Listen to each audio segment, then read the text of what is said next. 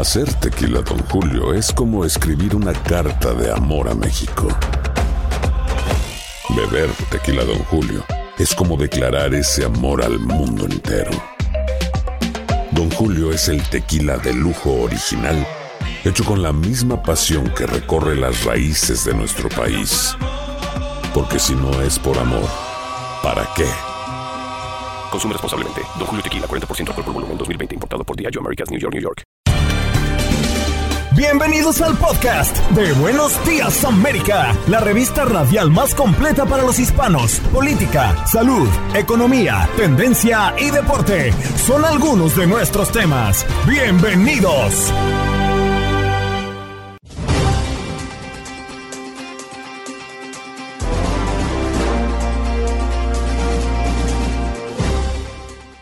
Soy Andreina Gandica y este es el podcast de Buenos Días América. Esta mañana conversamos con Alexandra Lozano, abogada experta en inmigración, para hablar de la ley de inmigración en la Florida. Y es que se ocupa tras la dura ley contra la inmigración indocumentada firmada por Ron DeSantis, que entrará en vigencia el primero de julio.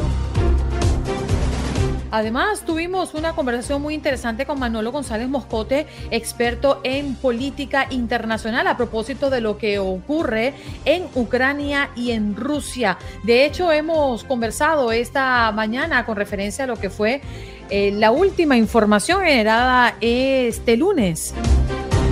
También conversábamos con Manolo González Moscote, periodista y analista de políticas internacionales, porque Volodymyr Zelensky pidió una coalición de aviones caza para reforzar a Ucrania y también pues la reacción del Kremlin en la mañana del día de hoy. En los deportes, Aldo Beetle Sánchez para hablar de la NBA, que ya pues tiene lista y la mesa servida para las finales de ambas conferencias, la oeste y la este. Información y resultados de las grandes ligas, también la NFL, el fútbol internacional y por supuesto el fútbol mexicano. ¿Qué pasó? Las noticias relevantes las historias destacadas, el resumen de lo más importante. Estos son los titulares. Una ola de calor sofocará el oeste de Estados Unidos mientras lluvias torrenciales seguirán cayendo en las llanuras del sur hasta Ohio. En más noticias, albergues improvisados y colchones en el suelo, la esperanza para escenas de migrantes en Chicago. Refugios instalados en una bodega y una iglesia ahora reciben a algunos de los migrantes que permanecían resguardados. El gobernador de Florida, Ron DeSantis, firmó la semana pasada la iniciativa más radical contra los migrantes indocumentados del país, una ley estatal que restringe muchos de los servicios a los que tenían acceso a pesar de no tener un estatus legal permanente. Nos vamos a Nueva York. Tres incendios ocurridos dejan un niño de un año y una mujer sin vida. Incendios ocurridos durante la noche del domingo y la madrugada de este lunes en Queens y Brooklyn. Es noticia además que mm, el cáncer de cuello uterino, un estudio así lo revela, está aumentando entre las mujeres hispanas, de acuerdo con este estudio de la revista Oncología Ginecología. los casos de cáncer de cuello uterino en mujeres hispanas han venido en un aumento constante del 4% desde el año 2001. China condena a un ciudadano estadounidense a cadena perpetua por espionaje. El ciudadano de 78 años, residente permanente de Hong Kong, había sido arrestado en abril del 2021. Y advertencia por baja visibilidad para la mañana del día de hoy en Los Ángeles. Es recomendable encender las luces, guardar distancia y disminuir la velocidad para evitar accidente por la niebla. Condenan a un sacerdote por cargos de tráfico y abuso sexual contra menores de edad. Un jurado federal condenó al sacerdote Michael Zacarías por cinco cargos de tráfico sexual en contra de tres víctimas. Y en información eh, deportiva, se han definido las semifinales del fútbol mexicano con dos clásicos, el clásico nacional Chivas América y clásico regio Tigres contra Rayados.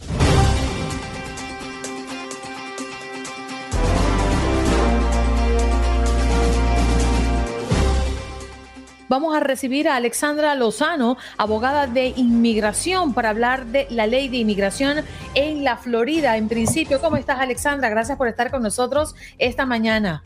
Muchas gracias por invitarme. Pues qué triste lo que está pasando. Espero que pudiera estar aquí hablando de una reforma migratoria. Correcto, muy triste y ha generado mucha angustia lo que está por suceder a partir del primero de julio en Florida. Para contextualizar, lo que venimos a comentar es que el gobernador de la Florida, Ron DeSantis, firmó la semana pasada la iniciativa más radical contra los migrantes indocumentados del país, una ley estatal que restringe muchos de los servicios a los que tenían acceso a pesar de no tener un estatus legal permanente. ¿Cuáles son esos ítems que debemos resaltar, abogada? A propósito de esta nueva ley? Entonces, lo que prácticamente lo que está haciendo es que si alguien es inmigrante sin papeles en Florida es prácticamente una felonía. Y si alguien quiere interactuar con una persona que es indocumentada, también es una felonía. Entonces, no es con solo limitar acceso a unos recursos, sino que es criminalizar la estancia de una persona. O sea, entonces todo está cambiando en Florida, de que prácticamente si uno conoce, convive con una persona sin papeles, si trabaja con esa persona, si le da servicios en un hospital, prácticamente está rompiendo la ley. Abogada, buenos días, un gusto saludarla. ¿Y qué opciones tienen las personas migrantes ah, ahora que entre pues, en vigor esta propuesta de eh, en Florida, ¿qué opciones tienen? ¿Qué deben de hacer? ¿Cómo pueden pues protegerse? Yo he estado pensando en esto mucho. Honestamente, yo creo que una de las personas, una de las opciones es irse del estado. Es difícil porque yo sé que muchas personas tienen sus lazos allí, pero hasta como yo estoy interpretando lo que yo estoy leyendo, de que si un hijo vive con su papá, un hijo ciudadano americano vive con su papá que no tiene papeles, esta persona puede confrontar cargos federales o cargos de felonía, perdón, no sé si serían federales, serían quizás estatales, pero una felonía por vivir con sus papás. Entonces, honestamente, yo he estado pensando, ¿qué se puede hacer? Pues una de las cosas que yo digo es, toma acción ahora para intentar de legalizarse. Y si han escuchado no en el pasado, intente otra vez. Ahora es la oportunidad de hablar con quien pueda para poder tener diferentes opciones. Si escucha no, habla con otra persona.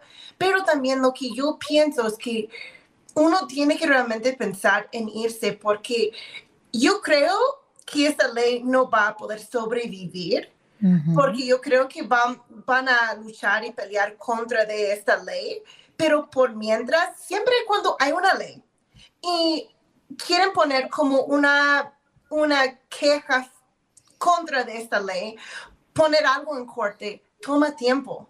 Y mientras que está en este proceso, la ley va a seguir vigente. Entonces, eso es el problema, es que aun si nosotros estamos batallando y peleando contra de esta ley, va a seguir válida.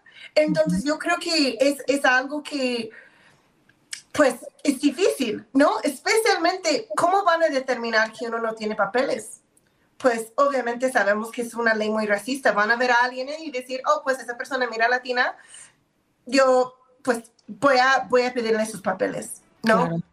Abogada, fíjese, yo tengo una gran duda porque esta ley indica que las empresas con más de 25 trabajadores deberán utilizar el sistema E-Verify, que es un sistema donde se determina si una persona tiene papeles para ser empleada o no empleada por alguna empresa. En este caso, aplica solo para estas empresas con más de 25 trabajadores o ninguna empresa puede contratar en Florida a partir del primero de julio a personas que no tienen legalidad? Pues es muy buena pregunta. Como yo leo la ley, es que exige que tienen que usar E-Verify por la persona, que por cualquier empresa que tiene más de 25 personas, pero el espíritu de la ley también parece de que pueden castigar a cualquier persona que está contratando a una persona que está indocumentada en los Estados Unidos, porque la ley también da de que uno puede tener cargos por estar en un carro con una persona que no tiene papeles, ¿no? Entonces, obviamente uno piensa que probablemente van a estar buscando criminalizar las personas que están contratando a la gente indocumentada. Eso es como yo lo estoy leyendo e interpretando. Vamos a aprovechar la oportunidad para también ofrecerle a nuestra audiencia testimonios, ¿no? Alrededor de esto, porque indocumentados están dejando trabajos y mucha preocupación. Esos son los efectos de la restrictiva ley de DeSantis. Si hoy yo noté que faltaba gente aquí en el trabajo y uno de los muchachos me comentó que, que está ya mirando cómo se va para Carolina del Sur o Georgia Imagínate, una gente que tiene aquí un plan de vida en su cabeza o varios años acá y de repente tenga que recoger y irse. Y, seguro hay gente que tiene inversiones aquí que, la va a tener que dejar. Esta semana me renunció uno el lunes y se fueron dos la semana pasada. Y este, se fue un grupo de 15 para West Palm Beach el latino es el carpintero, el latino es el, el que pone los cristales, el latino es el que, va, el que saca la fruta el latino es el que saca la fruta en el latino es el que está haciendo el trabajo que nadie quiere hacer. Yo sé que mucha gente en el estado de la Florida o en, en todo el país estarían pensando, oh, va a haber más trabajo para la gente que en verdad paga taxes en este país, ¿verdad? yo también podría decir lo mismo. Yo tengo 23 años pagando taxes en este país Abogada, es muy interesante también hablar un poco de las cifras ¿no? que se han planteado. Se estima que alrededor de 660 mil extranjeros residentes en Florida en situación irregular en 2018 es la cifra bueno que se tiene en la mesa según el más reciente cálculo publicado por el Departamento de Seguridad em, Interior de Estados Unidos en el 2021. Ahora yo le pregunto, abogada, ¿cuál es el mecanismo de defensa o de protección que pueden tener los inmigrantes? Porque también es ilegal pedirle documentos a alguien sin un sustento legal. ¿Cómo pueden hacer ellos? ¿Pueden negarse a ofrecer información si alguien le pide sus credenciales, si alguien le pide pues sus papeles legales en este país? Sí, todos que están en los Estados Unidos están protegidos por la Constitución. Es, eso no importa si uno tenga papeles o no. Entonces, parte de esto es que tienen derecho de no contestar ninguna pregunta. Entonces, si ellos dicen, you ¿tienes papeles? Uno no tiene que contestar esa pregunta. Puede mantenerse callado. Y yo creo que es algo que uno, que uno debe de hacer el problema que yo quiero decir, infortunadamente, es que también si ellos quieren saber la respuesta, pueden arrestar a la persona para investigar y ver si pues si tiene papeles los votamos. ¿no? Entonces también hay un poco de riesgo con esto, pero uno debe de entender sus derechos, especialmente si uno está en casa. Si ellos tocan la puerta, no tienen que abrir la, de la puerta, no tienen que abrir la puerta y solo pueden entrar si tienen una orden de cateo. Entonces, si alguien está tocando la puerta, mis consejos son no abrir la puerta y decir quién es, qué quieres, tienes una orden de cateo. Si ellos dicen que sí, no abran la puerta igual. Dicen, hay que decir que tienen que pasar la orden por bajo de la puerta, porque eso es lo que pasa. Abriendo la puerta, ellos van a dar paso. O si uno abre la puerta de miedo y dice, pues, oh, sí, pásate, pues ya no necesitan esa orden. Entonces, esto es problemático, porque lo que uno piensa, ¿no? Es de que si ellos están dispuestos a hacer esas leyes tan fuertes y buscar la gente en donde sea, ¿no van a ser redados? O sea, no sé si van a ser redadas o no, pero me hace pensar, ¿por qué no van a ser redadas? Porque si ellos están dispuestos y es de decir que no pueden trabajar, que pueden, si alguien está dando un right a una persona sin papeles, que pueden ser, tener una felonía, ¿qué tal si no van a ir a cualquier lugar para buscar a personas en casas o quizás en, en sitios de trabajo? Entonces, no es de que uno quiere espantar a la gente, es solo de que tiene que pensar y estar preparado de que eso puede pasar. Y como dices, conocer sus derechos. Fíjese, abogada, a mí me llama mucho la atención lo que usted me está comentando, porque la ley habla de las personas que están empleando a inmigrantes indocumentados, habla de aquellas personas que transportarían al Estado a personas sin papeles, pero no hablan de redadas, no hablan de que es ilegal o no permitido vivir en Florida si usted no tiene papeles, si usted no es legal. De eso no hablan. Obviamente, ¿quién puede vivir sin trabajar, no? Sin poder movilizarse. Y tampoco van a aceptar eh, licencias de otros estados que sí están aprobando licencias para conducir a personas que no tienen papeles o un estatus legal en los Estados Unidos. Entonces, en ese orden de idea, ¿cómo funcionará? Hay como algunos huecos en esta ley. Pues redadas pueden hacer sin ninguna ley, ¿no? Porque eso es un poder federal que los, que los federales pueden hacer. Entonces, porque también yo quiero saber cómo es que ellos van, por ejemplo, si yo soy, si yo soy una patrona, ¿no? Yo tengo, yo tengo mis trabajadores y no tienen papeles, ¿cómo van a saber? Por lo regular, como lo han hecho siempre, es con una redada. ¿Me explico? Es van al trabajo en donde piensan que hay gente que está trabajando sin papeles y ellos hacen una redada. Eso es como lo han hecho, ¿no? Entonces, solo me estoy imaginando. La ley obviamente no menciona una redada, pero siempre es un poder que tiene las, los federales de inmigración. Y no solo eso, si están haciéndolo tan imposible por los inmigrantes vivir en los Estados Unidos y ya tienen el poder de andar preguntando a cualquier persona, porque, por ejemplo, en el estado de Washington tenemos una ley que, que, se, llama, que se llama no preguntar, no decir. ¿Qué, ¿Qué, quiere decir esto? La policía no puede preguntar a cualquier persona si tiene papeles o no. No son permitidos. En Florida no tienen esto. La policía puede preguntar a cualquier persona si tiene papeles y trabajan conjunto con los federales. ¿No? Entonces, imagínense, si aunque no sea como parte de esta ley de vivir en Florida sin papeles es ilegal, pues ya lo están implementando, porque vivir en los Estados Unidos sin papeles ya no se puede, ¿no? Entonces, pero están dando mucho poder a las autoridades estatales para enforzar esas leyes de inmigración y también trabajar conjunto, porque ¿qué tal? Solo imaginándolo, si yo estoy manejando y yo tengo una persona indocumentada en mi carro, primero, la policía, ¿cómo lo van a saber? ¿No? Y segundo, si yo estoy manejando y me dicen que yo tengo una persona indocumentada en mi carro, ¿qué van a hacer con la persona indocumentada? Obviamente lo van a arrestar. ¿No? Entonces, eso Se habla de cárcel para quien conduce, pero no para el inmigrante. Pues lo que yo pienso es que van a llamar, van a llamar a la migra. ¿Me explico? Entonces, me arrestan a mí, me ponen los cargos del Estado contra de mí y la persona que está en mi carro que no tiene papeles, no es que lo van a soltar. Yo creo que lo van a arrestar. Claro. Y lo van a transferir con inmigración. O sea, eso para mí es el propósito, es que, que si caen uno, caen dos. ¿Me explico? Y quizás es que la, el inmigrante no va a tener cargo de estar en el, el estado sin documentos, sino que van a llamar a inmigración y eso es, I mean, lo, la pesadilla de todos que no tienen papeles. Claro, y uno de los grandes temores también es que esto cree un precedente para que otros estados también implementen leyes muy parecidas y no me quiero imaginar el, la confrontación civil que puede existir a propósito de eso si se comienza a implementar en otros estados. Ya estamos viendo que inmigrantes están abandonando eh, las construcciones, por ejemplo, y los campos pues agrícolas en el sur de la Florida, específicamente en Homestead y en muchos lugares de Florida, por cierto a propósito de esta ley. Así que hay una movilización importante de miles y miles de inmigrantes que no tienen papeles. ¿Dónde podemos conseguir la abogada?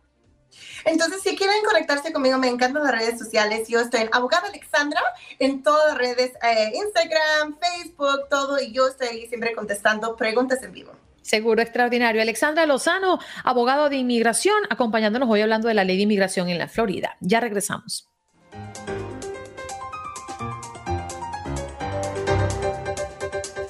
Bien, nos vamos de inmediato a recibir a Manolo González Moscote. Ya está con nosotros en la mañana del día de hoy, experto en política internacional, además colega. ¿Cómo estás, Manolo? Buenos días.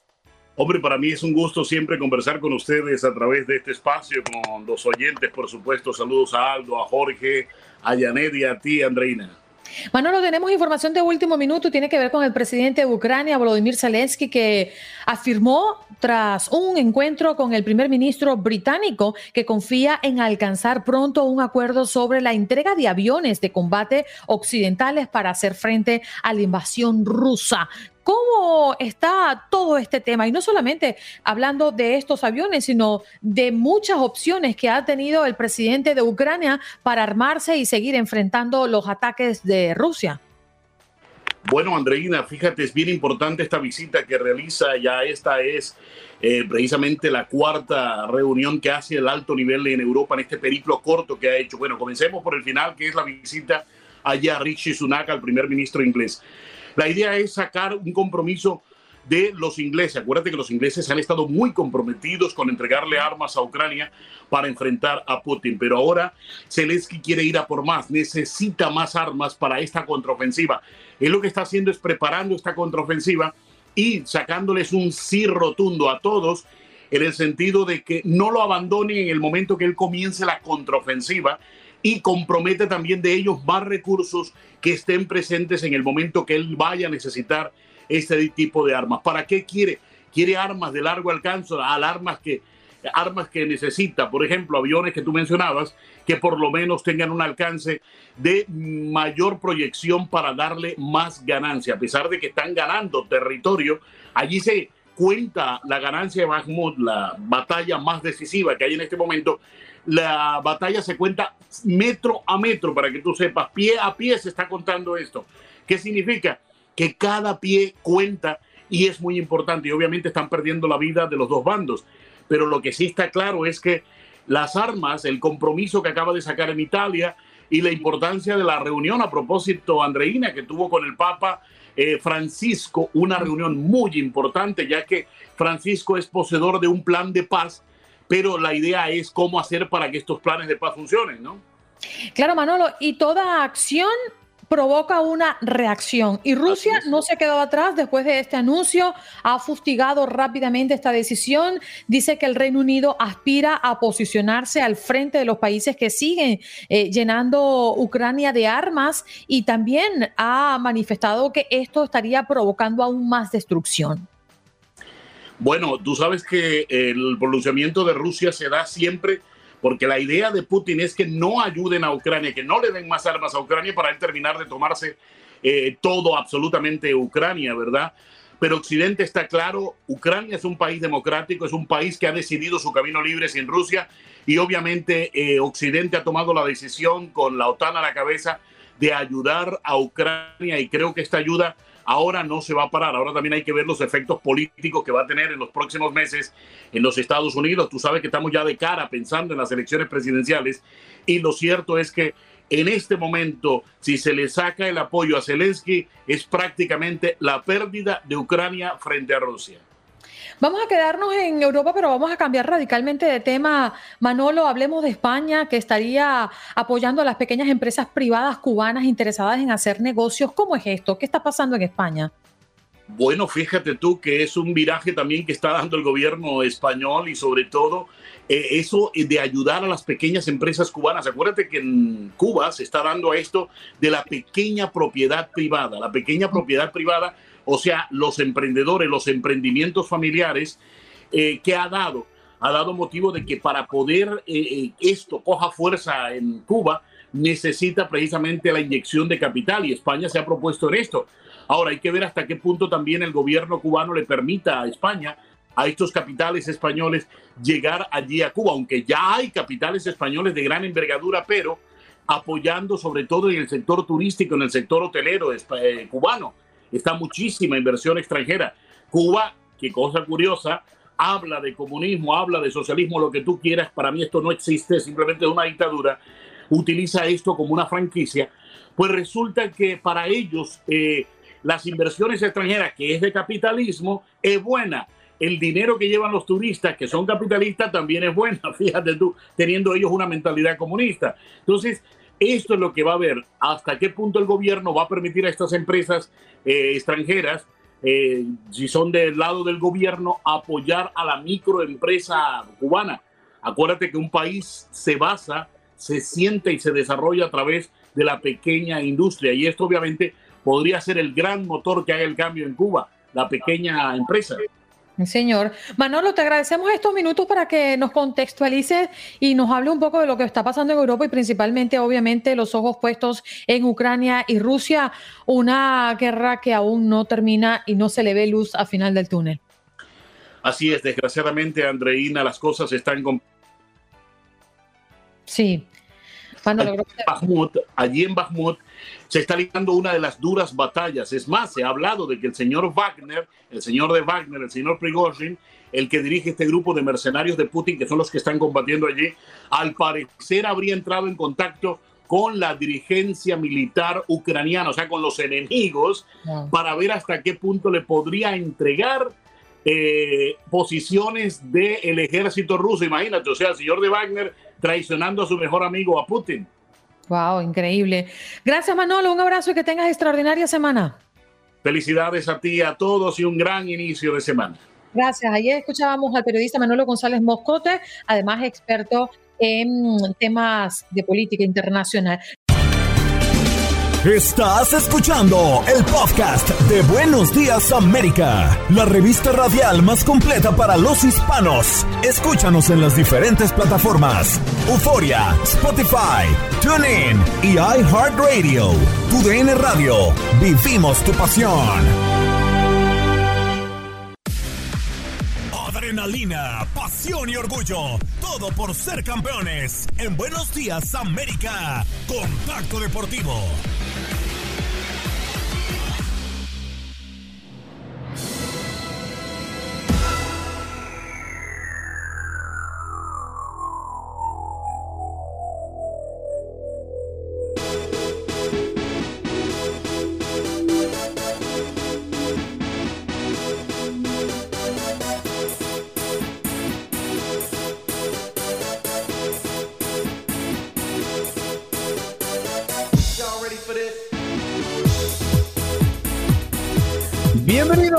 Bienvenidos a este contacto deportivo para hablar de lo que es hoy en día los playoffs de la NBA. ¿Cómo no? Porque de verdad, qué bonito es el juego y qué bonito de verdad es este deporte. Para empezar, vamos a repasar cómo cada equipo se clasificó a este ronda. El que lo hizo primero fueron los Denver Nuggets, inclinaron la balanza 4 por 2, así ganaron su serie, imponiéndose 125 a 100 frente a los Phoenix Suns.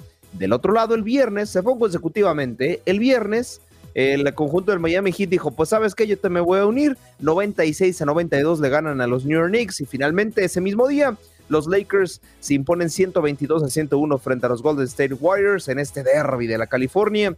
Y ese mismo viernes se clasificaba tanto Lakers como Heat.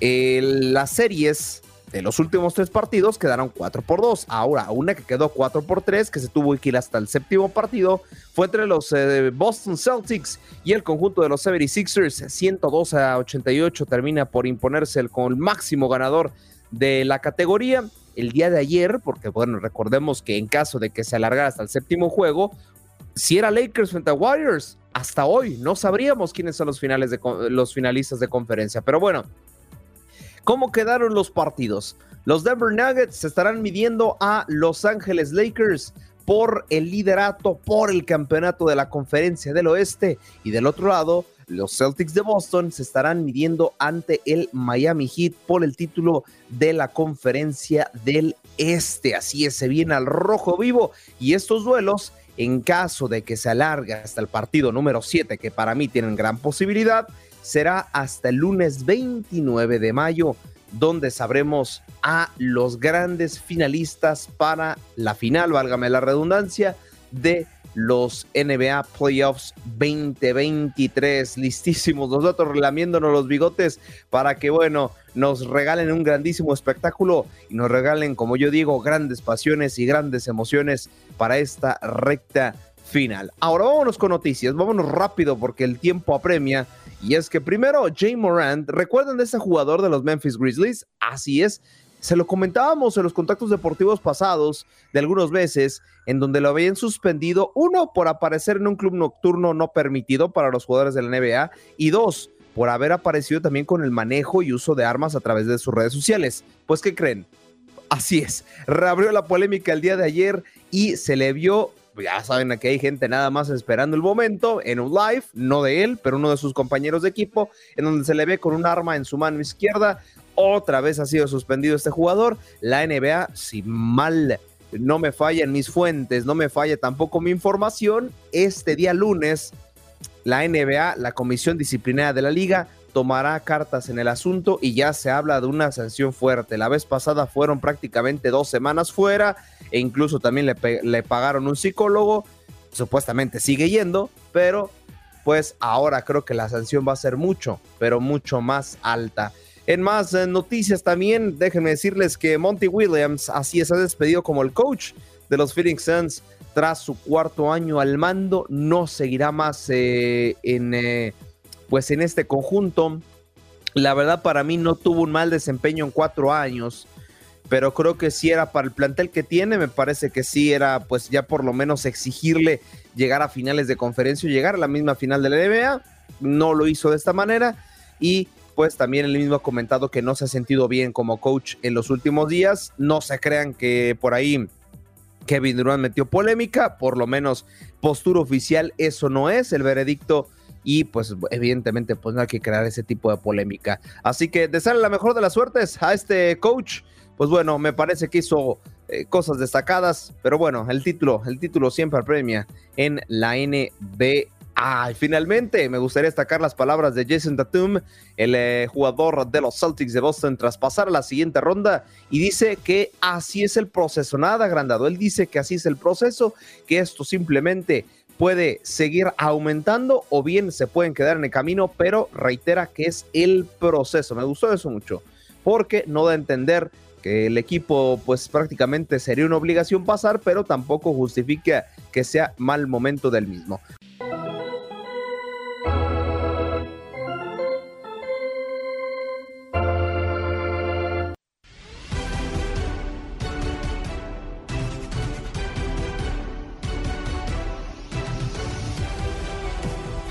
Bienvenidos, bienvenidos a este segundo contacto deportivo para hablar de lo que hoy en día es la Major League Baseball. Perdón, ¿qué está pasando en el béisbol de las grandes ligas? Ya saben que es una costumbre que los domingos tengamos béisbol de las grandes ligas a través de la señal de TUDN Radio y te voy a dar una pequeña probadita de ves lo que te estás perdiendo si no has descargado aún tu aplicación Euforia y TUDN Extra.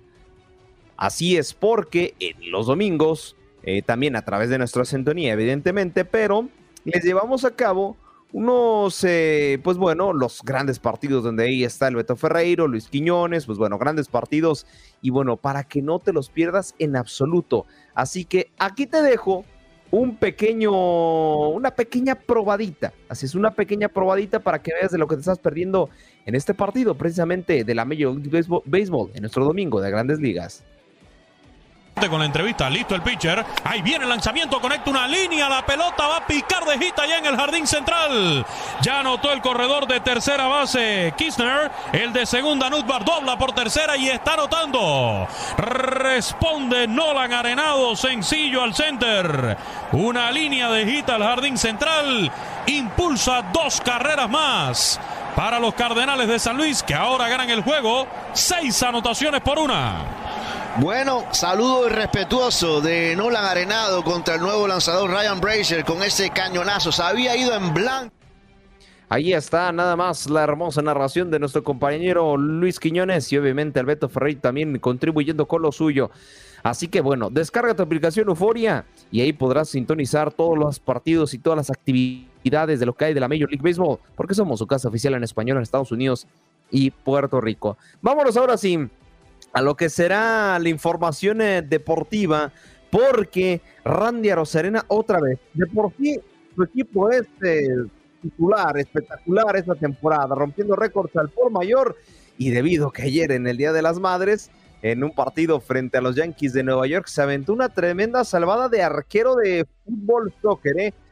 lanzan el batazo y prácticamente casi, casi a unos, ¿qué te gustan? Cinco metros de lo que viene siendo la esquina izquierda del diamante. Randy Araucena como último recurso se lanza a mano cambiada y logra terminar por robarle ahí un gran hit, por lo menos de dos carreras a los eh, New York Yankees. y con esto se lleva también la victoria 3 a 2 a los Tampa Bay Rays en este fin de semana. En más actividad también ahora para nuestros hermanos dominicanos, déjenme decirles que Gary Sánchez, eh, pues algunos medios locales ya lo apoyan, eh, ya lo apodan, perdón, que se está ganando el regreso a la Major League Baseball. Recordemos que el eh, dominicano Gary Sánchez no renovó con los Giants de San Francisco, decidió mejor terminar su contrato, nadie, válgame la redundancia, lo contrató, también pasó por equipos como los Yankees y ahora pues tuvo que firmar precisamente un contrato de ligas menores. Ayer tuvo una gran actuación con el apodado Kraken, así es. Y ahora pues buscará tener esa segunda oportunidad en grandes ligas y habrá, habrá que ver si alguien se lo da. Por ahí se habla que precisamente el conjunto de los Mets podría ficharlo. Vamos a ver si se logra concretar, pero pues está teniendo una gran temporada en las ligas menores. Por ahí también los eh, se habla, ¿no? De, de, que ya incluso renovaré contrato. Recordemos que las ligas menores sí tienen tope salarial, también en la, en la Major League Baseball, pero pues es una diferencia abismal. En más, eh, pues bueno, noticias referente a nuestros hermanos dominicanos es que ya saben y posiblemente lo conocen, un novato de los Houston Astros en su reciente victoria, Jainer Díaz, pues logró conectar su primer cuadrangular en su debut, es algo pues sumamente destacado, y una vez que llega a la banca, pues como que saluda a sus compañeros, parece como que no le hacen caso, pero fue parte de una novatada, fue parte de una broma, y una vez que como que dice, pues sabes qué, nadie me peló, pues ya es cuando decide sus compañeros hacerle una fiesta, prácticamente aventarle un poco del agua eh, energetizante que tienen ahí en la banca y festejan con el jugador dominicano. Ahora cambiamos de disciplina, vámonos, vámonos a lo que es la actividad de la NHL, porque solo nos queda un último invitado. Así es, un último invitado para tener los eh, finalistas de conferencia. El primero, ya hasta lo discutimos en el respectivo jueves, los huracanes de Carolina se impusieron 3 por 2 a los eh, Devils de New Jersey y con esto fueron los primeros clasificados. Seguidos el viernes por las Panteras de Florida, 3 por 2 frente a las Hojas de Maple de Toronto. Malas noticias para los canadienses siguen porque el día de ayer las Vegas Golden Knights impusieron 5 por 2 a los Petroleros de Edmonton y con eso también se inclina la balanza para el conjunto de Nevada 4 por 2. Yo les dije desde un principio que si iban a apostar no era por esta serie porque eran era una paliza para el Kraken de Seattle. Después era una paliza para las Estrellas de Dallas y así se fueron, no les miento, consecutivamente hasta el promedio de goles, imagínense, en estos duelos está por bajito de tres goles entre los dos conjuntos. Y el día de hoy a las 8 de la noche, tiempo del este, se vendrá el juego número 7 entre el Seattle Kraken y los Dallas Stars. La balanza está 3 a 3, exactamente. Y lo curioso es que iniciaron ganando el conjunto de Dallas, después Kraken, luego Dallas, luego Kraken, luego Dallas, luego Kraken y le tocaría, si sigue este ritmo, a Dallas ganar este partido. Pero bueno, que sea lo mejor para ambas franquicias. Les reitero, los Hurricanes, las Panteras de la Florida y las Vegas Golden Knights están prácticamente instalados en las finales de conferencia. Solamente falta el invitado entre el Seattle Kraken, perdón, y los Dallas Stars.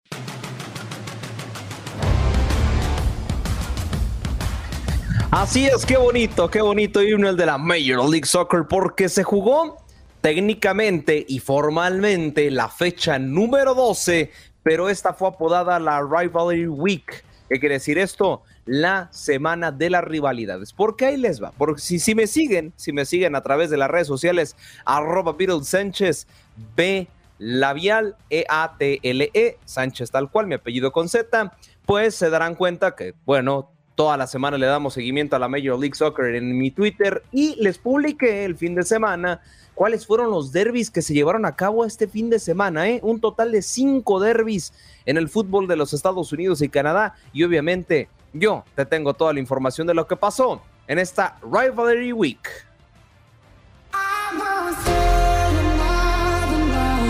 Ha finalizado la semana de la rivalidad de la Major League Soccer, dejando unos grandes resultados. Todo iniciaría con un derby canadiense entre el Club de Fútbol Montreal y el Toronto FC. Los quebecois llegarían a este cotejo festejando sus 30 años de existencia, y qué mejor manera de festejarlo que ganando el Canadian Derby 2 por 0. One of our bigger opponent, and we're gonna celebrate 13 years, our club. Siguiendo en la zona norte, los Vancouver Whitecaps y los Portland Timbers se verían las caras por segunda vez en la temporada en una rivalidad de la Cascadia. La balanza se inclinaría a favor de los leñadores, rompiendo la racha de ocho partidos consecutivos sin derrota de los canadienses. En un duelo naciente por The Lone Star State, el Austin FC le haría los honores al FC Dallas en un partido muy disputado para ambos conjuntos, pero un gol de Jesús Ferreira en la recta final del duelo al 89 decantaría las cosas para los visitantes. En el derby de la Gran Manzana, los New Red Bulls siguen dándose a respetar en el Red Bull Arena cuando se enfrentan al New York City Football Club. Con un solitario tanto de Omir Fernández, los Toros Rojos se llevarían el clásico. Además con esto, los ciudadanos nunca han podido ganar en feudo ajeno en ese tipo de partidos. Absolute legend right there. Great game. We took Let's away go, a win. baby. This is the man. That's what I'm talking about. Yeah. Para finalizar, en el único partido de la jornada dominical, en el Cali Clásico, una de las rivalidades más añejas de la Major League Soccer, LA Galaxy recibiría al San Jose Earthquakes, duelo que reservaría lo mejor para la recta final. Boost Mobile tiene una gran oferta para que aproveches tu reembolso de impuestos al máximo y te mantengas conectado. Al cambiarte a Boost, recibe un 50% de descuento en tu primer mes de datos ilimitados. O, con un plan ilimitado de 40 dólares, llévate un Samsung Galaxy A15 5G por $39.99. Obtén los mejores teléfonos en las redes 5G más grandes del país. Con Boost Mobile, cambiarse es fácil. Solo visita boostmobile.com. Boost Mobile, sin miedo al éxito. Para clientes nuevos y solamente en línea, requiere AroPay. 50% de descuento en el primer mes requiere un plan de 25 dólares al mes. Aplican otras restricciones. Visita boostmobile.com para detalles. Final, regalando dos goles en el tiempo agregado. El marcador terminaría 2 por 1 a favor de la Galaxia. So under pressure, gave it away.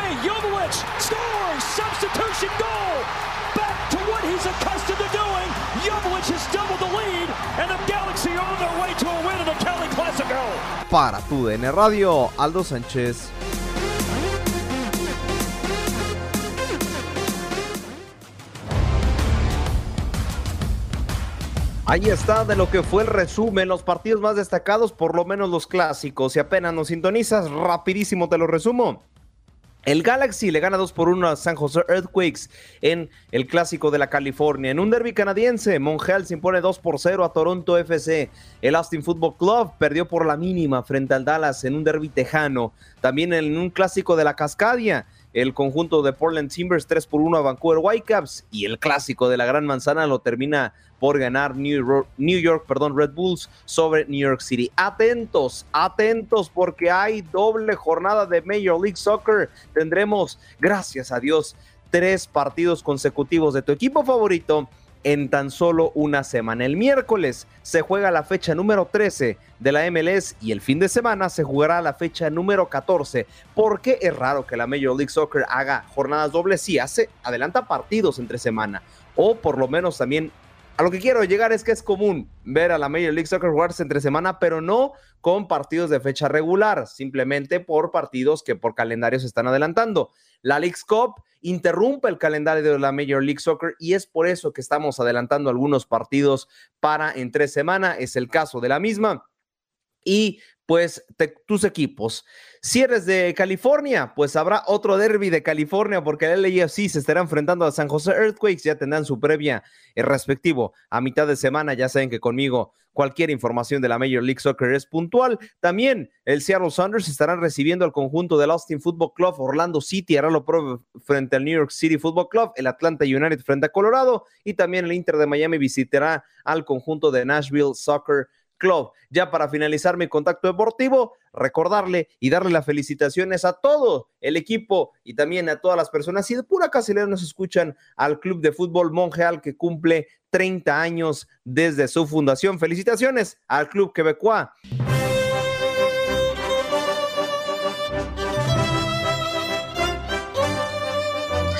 Así es, bienvenidos, bienvenidos al octavo arte, rueda la pelota en territorio mexicano porque se jugaron los cuartos de final de la Liga MX. Vámonos por orden cronológico y primero con el partido entre los Rayados del Monterrey y el conjunto de Santos Laguna, partido que terminó 2 por 0 a favor de los regiomontanos, prácticamente liquidando la serie y avanzando directamente a semifinales. El superlíder de la competencia pasa y se estará enfrentando a un viejo conocido de liguillas. Pero antes vámonos con un partido que se jugó a través de la sintonía de TUDN Radio, que, ay, ay, ay, las Águilas del América contando la hora al minuto, hasta el minuto 87, las Águilas del América seguían pasando, pero Atlético de San Luis solo buscaba un gol más. O sea, el marcador global iba empatado 3 por 3, solo necesitaban una anotación más y en la primera parte, pues bueno, el Atlético de San Luis era el Atlético de Madrid prácticamente,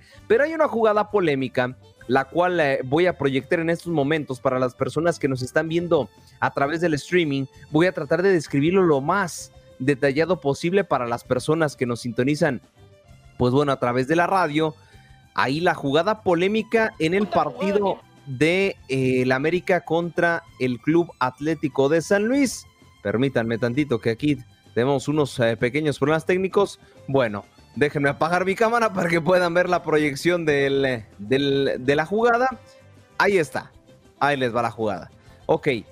Es un penal polémico. Uy, uy, uy. Donde Pedro Aquino, así es, el peruano, Ahí Ángel Saldívar ya había, había alargado la pelota, recibe, recibe el esférico, ya la había alargado, ya no se disputaba la pelota.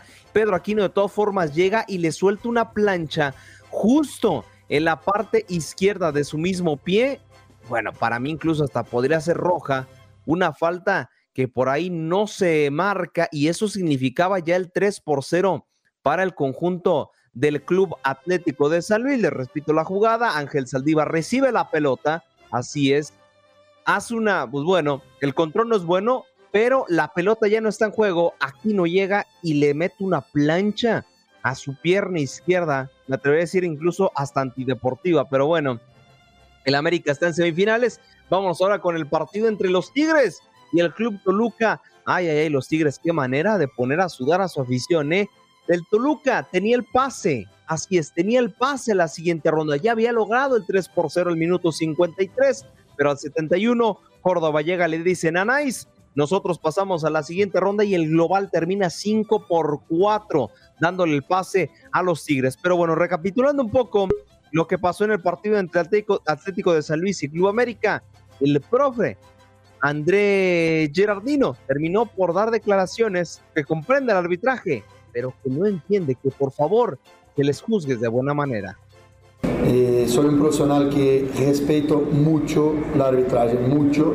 Sé cuán difícil es apitar un partido donde tanta cosa está siempre en juego y yo entiendo la función. Por eso tento siempre me poner en el lugar de ellos.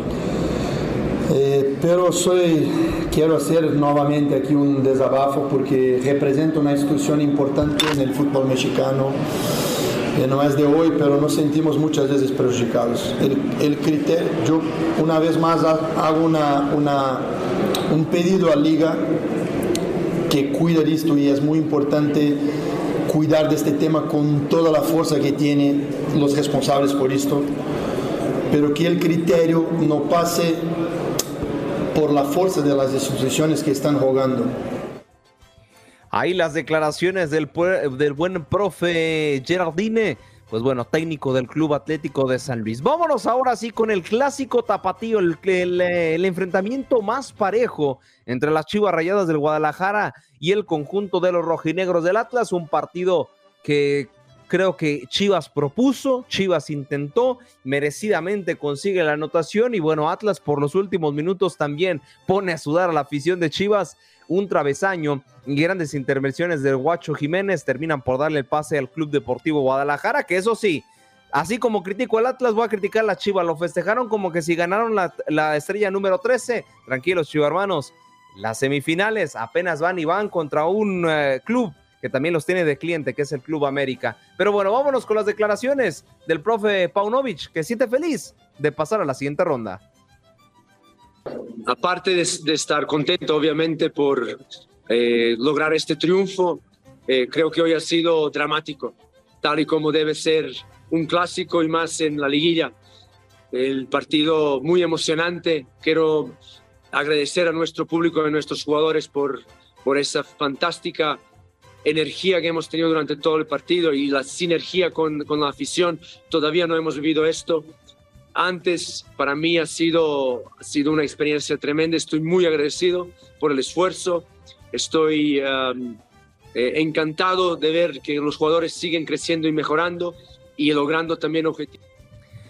Si me pongo la playera, me hubiera gustado ver un clásico nacional en la gran final.